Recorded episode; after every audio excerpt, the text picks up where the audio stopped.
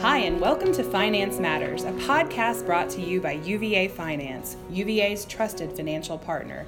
Finance Matters is a podcast series where we bring you bite sized thoughts, stories, and inspiration in the hopes they'll be useful to you on this road we're all on to do our best and be our best in the realm of financial matters here at UVA. I'm your host, Brandy Van Ormer. I'm here in CoLab 3 with my co host, Patty Marbury of Finance Outreach and Compliance. Hello. And we have a remote guest today on the conference line, all the way from Atlanta, Georgia, is Jessica Rafter. Hey, Jessica. Hey, thanks for having me. Thanks for calling in today. Um, Jessica is the community manager for UBI, or University Business Intelligence. Um, for those of you who maybe aren't big UBI users, or shame on you, you don't use the UBI community. What does that even mean, Jessica? What do you do? So, communities are increasingly becoming a way that organizations or individuals work with and manage large groups of people for a variety of tasks. In terms of the UBI community, the community is a digital place and the primary place where our team interacts with individuals and individuals that interact with individuals.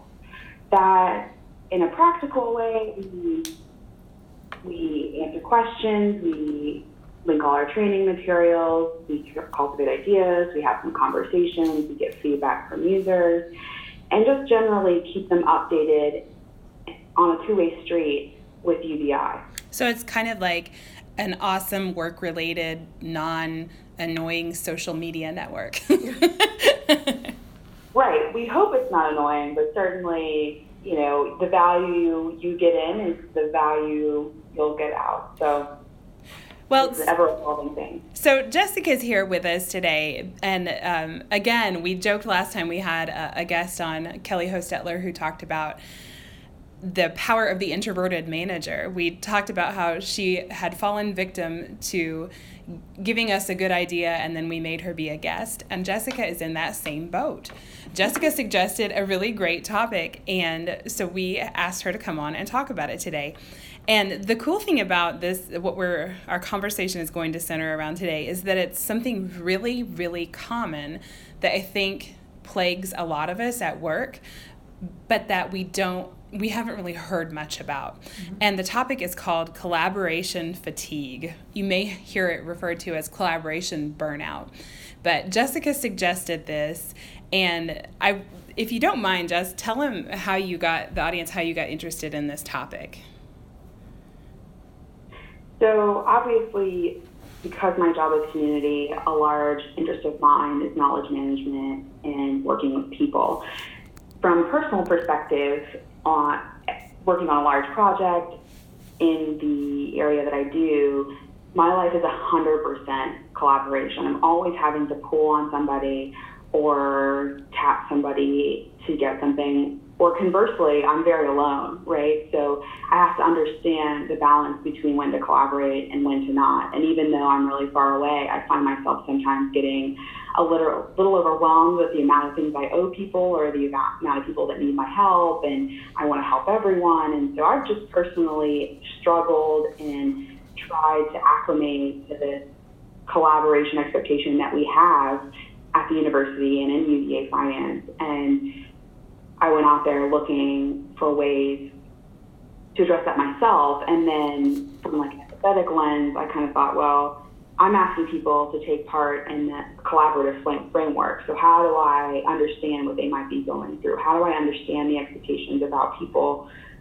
and their not willingness, but motivation, time, resources they have to put into something like a community? And so I need to kind of think about that and address it from the back end, making things manageable, helping people understand, all that kind of stuff. Yeah, and it's becoming a more and more a part of our lives, right? I mean, you you gave me a little bit of a, a, hint into what to look at as we started this conversation. Um, some work from a former UVA faculty member named Rob Cross, and we'll link um, some of his information in the show notes because it's really interesting stuff. He's really doing a lot of research on this and publishing a lot of interesting thoughts on it.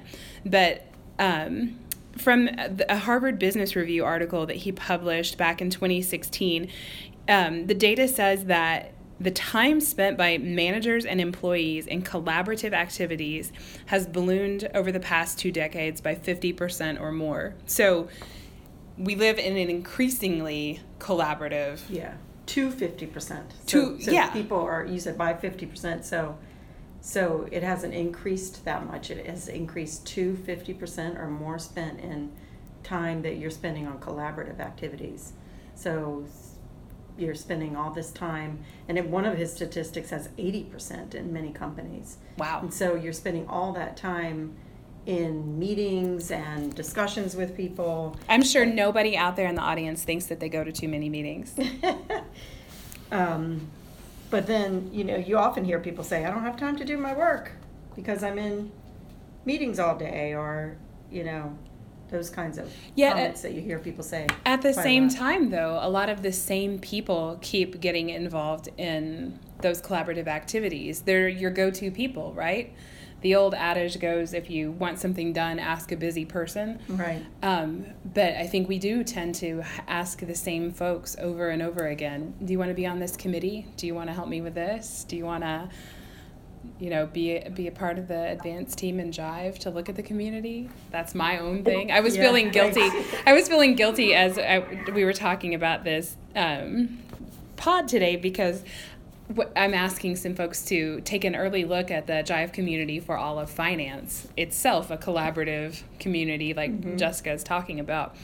And the people that I thought of immediately were the same people Right. That you pick Yeah. over and over again. And and it's funny that you mentioned that too because in that article um, that Rob Cross, it's it's actually Rob Cross, Reb Rebella Rebella, Yeah, we'll link to and that article. Adam Grant wrote this article, and yeah, Brandy will provide a link to it. But they talk about the um, most of the or not most of the collaboration, but twenty to 35% of collaborative activities are done by two, no, three to 5% of the employees. Oh wow. So, you know, those people that are your go-to all the time are almost a third of the collaborative activities are done by those very few people. And I think it's important to take a step back from that and understand that collaborative activities kind of fall into three buckets. They they fall into perfunctory, what I would call perfunctory functions of your job. I have a staff meeting I need to attend. Right. Then you have activities outside of your normal job. I'm going to test the Jive community, for example. And then you have collaboration, which may be on the more innovation or exploration end of something. I'm going to explore a topic with people, and we do less and less of that. And another thing you know, stemming from that is when you talk about this three to five percent of people, the article doesn't go. It goes into some of the internal motivators that make people fall into that three to five percent bucket. But it's important to know that there are other implications in terms of control structures that may also contribute to a small percentage of people collaborating. So talk about that a little bit more. Why? I mean, some people are predisposed to want to collaborate and to you know you have a personality type that's helpful or your your job means that you have a lot of the resources people are looking for. I- think about that you know like if you happen to be a graphic designer you're going to be pulled into a lot because you have a skill set right? But what what about those internal structures? Talk a little bit more about that. Sure. So you just named some of the key internal motivators of an individual, but organizations culturally or from a process or policy perspective influence some of the ability to collaborate or not. And if you have author- authoritarian or authoritative or high direct down organizations where a lot of the decision making and collaboration is in leadership alone and only leadership alone is allowed to make those decisions, then you're going to get a small pool of people always doing a lot of that collaboration. And so it takes leadership to support some of this organizational and behavioral change into who who is allowed to collaborate, who is allowed to say yes, who is allowed to say no, and the comfort level with having people at all levels collaborate at a level that they're comfortable with and maintaining kind of respect for each other in the job and role and you know, I highlight that because that is a culture that we're moving away from over the last five to 10 years in the university. But there's still vestiges of it in our everyday lives here, I think. Interesting. You know, you're talking about how we need to look at how collaboration happens within the organization and how we manage both ourselves and both organizationally the demands that are placed on those top collaborators. Um, what we talked a little bit before we started recording today about some of the those responses that we need to have as we think about collaboration within our organizations about things that you might expect personally like managing your boundaries folks learning to say no some other folks learning to say yes would now be a good time to delve into that a little bit more you think yeah, let's do it. So, first of all, you were already talking about behavioral change. So, um, to redistribute the work a little bit, maybe um, if you're in a management or supervisory or leadership role of some kind, showing the most active and maybe overburdened helpers how to prioritize requests and giving them permission to say no, to judge their own work capacity and say yes and no on, on things as they see fit. Absolutely. And I think this takes a level of human understanding from a manager and a managee, right? You have to know each other and respect each other on a human level to kind of see the volume of work that you're doing, especially when a lot of it is off book, so to speak. So you need to acknowledge the work that's being done off book and support people in their decision to do it and encourage others that aren't doing it to, to say yes. And it's not always, those sound so easy when you break it down into a yes no, but they're not. They're complicated answers. I'm a, I'm a yes person. I love saying yes. I need help saying no. And sometimes the no is no, you you shouldn't do it because it's going to be overwhelming or no, what is the focus of your job? Like I, I continually have to have conversations with you know, my direct manager, but other leadership as well about how to say no. That's a really great point. And Patty, it makes me want to pull you in a little more directly on that because of your management coaching experience. Eh, it's really like you like Jessica said, you'd have to have a really transparent relationship between you and your manager or you and your employees because you know what they need to priority prioritize and if they aren't letting you know all the ways that they're as you said, Jessica, going off book and helping with other things, mm-hmm. not only can you not help them prioritize, but maybe like something larger would need to happen with job descriptions or something. Well, yeah, I mean, there's there's there's kind of two boats of people. There are well, there's three. There are people who get it right, the ba- the balance exactly right, um, but then there are those who say yes to everything, and I've managed folks who say yes to everything at the expense of their own work um, and so or their own like mental health, even. That. Yeah. Um, yeah, both. Um, I've also managed people who are reluctant to say yes to anything because maybe they're not confident they can do it. They they think they're not the right person. They just naturally, maybe, aren't aren't the kind of people that jump on other responsibilities or you know collaboration kinds of uh, opportunities or work. And so um, so rarely, as a manager, do you have somebody who knows exactly when to say no and what to say no to. But one of the things that I would want to highlight, and we've talked a lot about strengths, right, is also recognizing the kinds of things that you want to say no to because you find them n- not your strength or not mm-hmm. your um, not enjoyable. Yeah, not a thing. So I think about the podcast Patty got in on the podcast because um, we jokingly were talking about, yeah, you want to be my co host? and she said yes. And so we started doing it. But you had to have a conversation with your manager, who's also my manager. Which made it easy for her to say, yeah, sure. Yeah, go for it. yeah. um, but you had to have that conversation. Right. You know, does this fall in with what I need to be doing? And then I'm sure, I'm, well, I say I'm sure, but surely this was one of those no brainers. Of course, you're going to do a podcast with Brandy. But um, you had to do a little thinking like, is this something that is a drain on me? Mm-hmm. Of course, it's not. she, she's looking at me to say, you, you can't see this, Jessica, because you're on the phone, but and neither can the readers because they're not in the room. But I mean, readers, uh, listeners. So, but she's looking at me like, say yes, say, say yes, you love it, say it. I'm kicking her under the table. say table. you didn't actually have to think about it. But but that's a, a good example of something that is certainly a collaborative activity. It is something that um, she felt would be better with another person involved.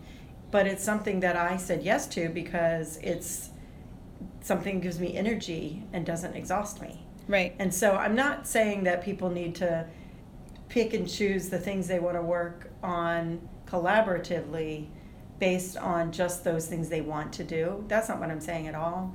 But sometimes there are things that you might say no to because they they are just not the thing that actually helps you be better in your job. So you don't really have the strength to do that.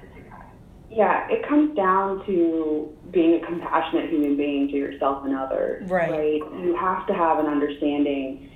And it takes a little introspective work, and it may take five minutes, it may take weeks about what do you want to do, what can you do. Um, that yes sometimes is yes, I want to do this because it'll be good for a career, my career, and it may move on. I may move on to another job. Yes, Right.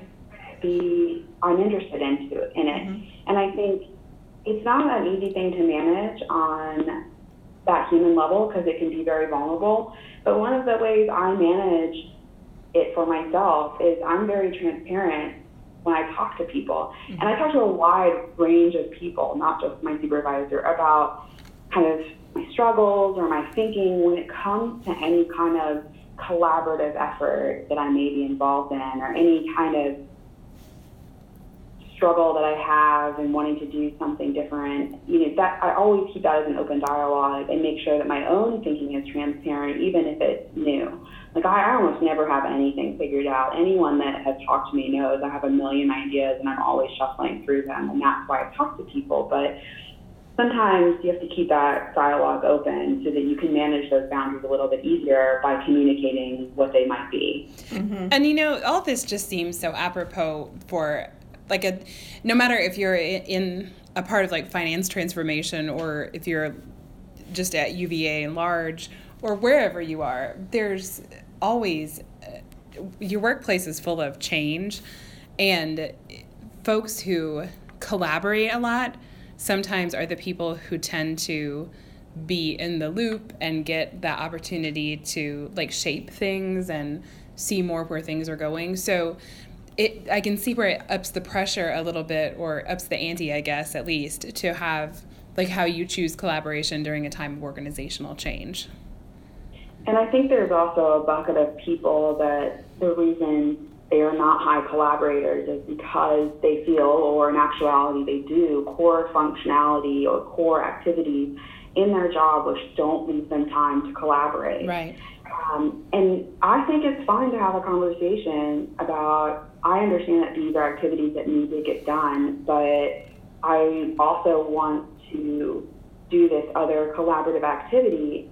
Hi, manager, can you help me work through a scenario where that might be true? Absolutely. can do both. So we've talked about the behavioral change part, but um, what about another another way that we redistribute the work is by using just our resources around us, like the technology and the physical space that we have, to make it easier and more accessible to have the information and resources that you need.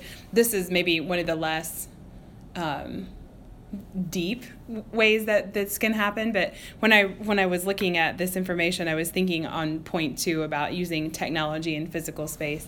In my role as a communicator i can cut down on a lot of the requests that people have of me to collaborate by providing resource those everyday kind of resources that they need in a way that they can access them without saying, "Hey, Brandy, could you put the logo on this?" Not that I ever mind doing that, but that takes time from for from them and time from me to work on that together. When that's an easy fix that I can provide for them and kind of collaborate by not even being around you know to having to do that like my collaborative act is just to provide it and put it out there right and i think the technology as a remote employee makes everything possible it also conversely and this is a challenge in the community it creates another for me in my everyday job i have four or five avenues of communication at any one any one time and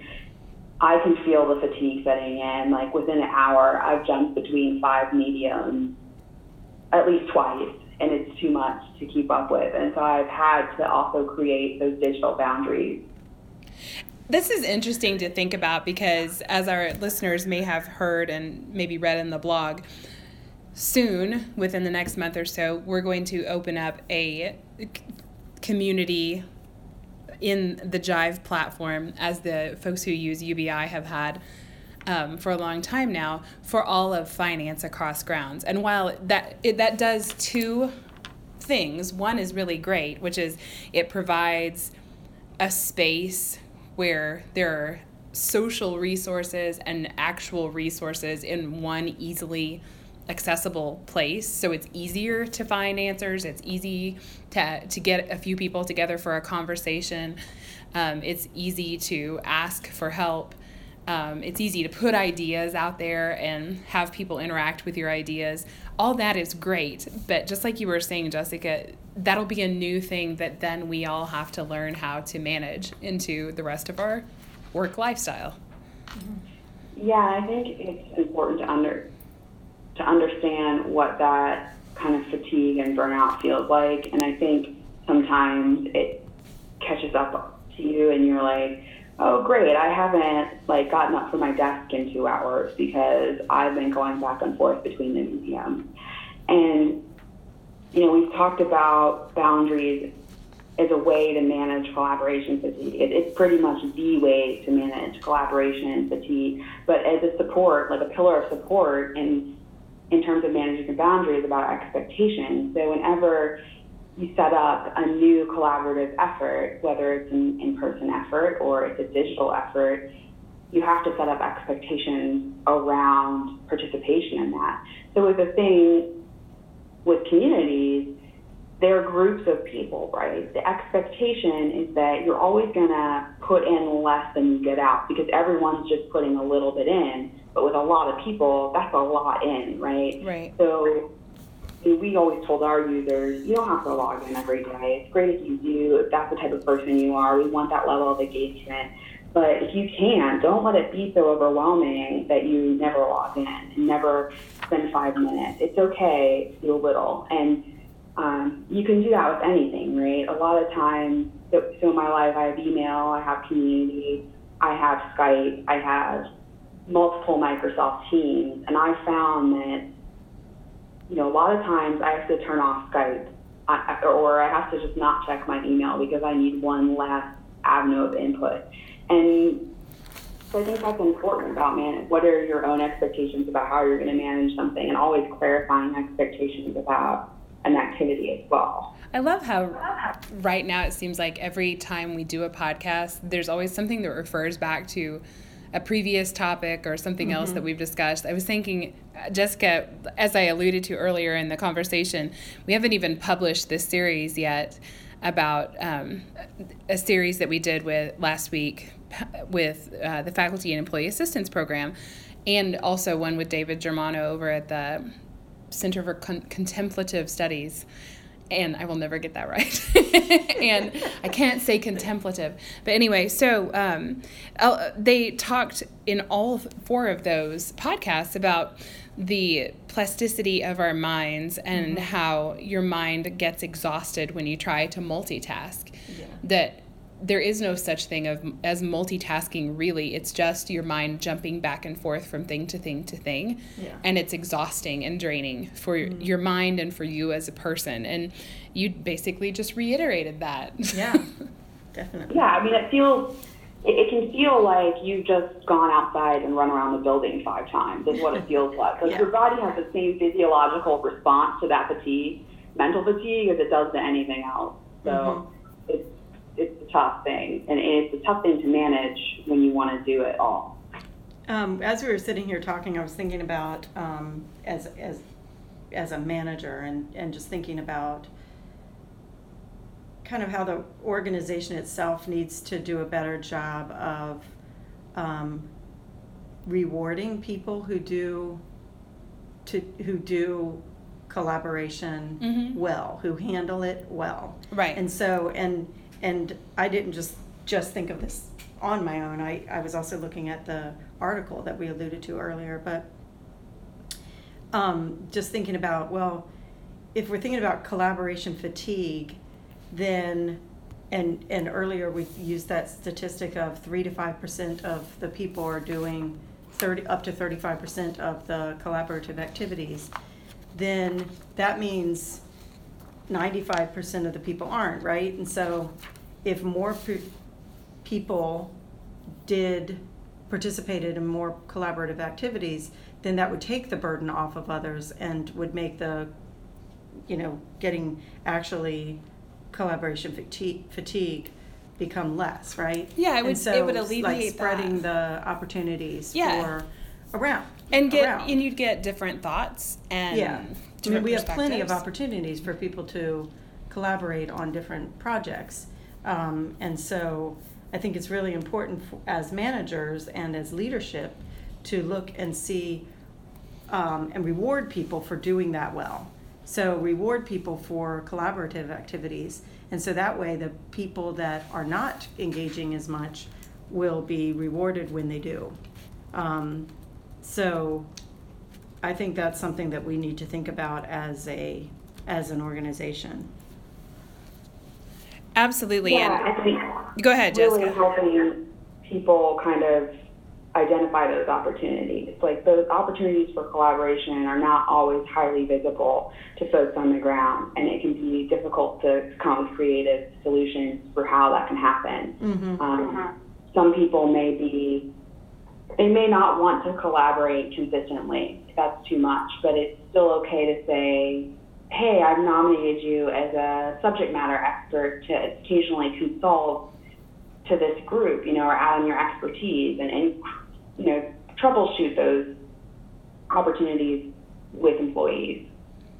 And without even introducing it, I feel like the, starting with Patty's comment about managers, we've addressed that third way that we can redistribute the work is the, for management to step in and and make some structural changes, mm-hmm. make some suggestions, move things around a little bit so that the collaborative lift is more evenly distributed. And Yeah. and not only that I don't want to make it sound like I'm just saying so that we alleviate the effort produced by the that 5%, but also so that everyone else gets a, an opportunity to participate too because like like Patty mentioned they may not have done it because they just don't see themselves that way or they Right. they haven't felt like they have the capacity to do it based on their workload. Yeah, well, in the article that we referred to, um, they talk about how we re- we reward people for hitting their numbers or Right. for getting their work done and those kinds of things, and you hit your goals. And people that are collaborating a lot may not hit their goals Right. because they're off doing, you know, work on projects with others. And the so- reward they get is another project. Right. and so, but then, but yet then we, re, we reward those people who are really focused on their individual contributions. And so, um, I just think we need to think about it differently. I agree. I've, And, and lead by example too. I mean, there's setting the vision for and expectations of collaboration. That's a really important leadership role.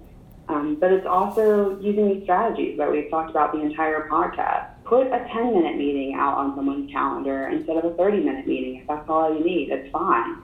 Um, you know, nominate others. It, it's, a, it's a twofold thing. And, and everyone, I don't use leader lightly, right? Like everyone's a leader at their own level. and can Absolutely. others in these activities. Yeah. Wow, this has been a really cool conversation, and I think it may be something we revisit in the future. Um, especially as we go through transformation and we all get involved in a lot of things that maybe are different than what we had been doing outside of our scope of normal work. Um, for now, Jessica, thank you for um, being a call in guest to the pod today. I always say that calling, like having just a call in conversation, like an interview or something, is the most difficult kind of interview because you don't have the visual. So thanks for being a trooper. yeah, thanks again for having me. Um, as I said before, we'll have some information in the show notes today about Rob Cross's um, research and the article in the Harvard Business Review. And also, Jessica mentioned that he's great to follow on LinkedIn. He has some interesting thoughts and um, just bite sized stuff that you can take a look at. So, we'll link to all of that below. And Jessica, thank you again. Patty, as always, thank you. And thanks to our audience for joining us for again for Finance Matters. You can always read more about what finance is up to on the blog at uvafinance.blogspot.com and later um, with proper boundaries, you can access more information about finance on the Jive community. If you've got an idea for a podcast, um, please don't be afraid to submit it to either Patty or myself or tweet us at UVA underscore finance. Just because we joke about making you become a guest on the blog doesn't or on the podcast, it doesn't mean we always do that. So don't be afraid. We'd love to have you as a guest too. So. Um, for now, that's all the time we have. Just keep doing good work because what you're doing matters.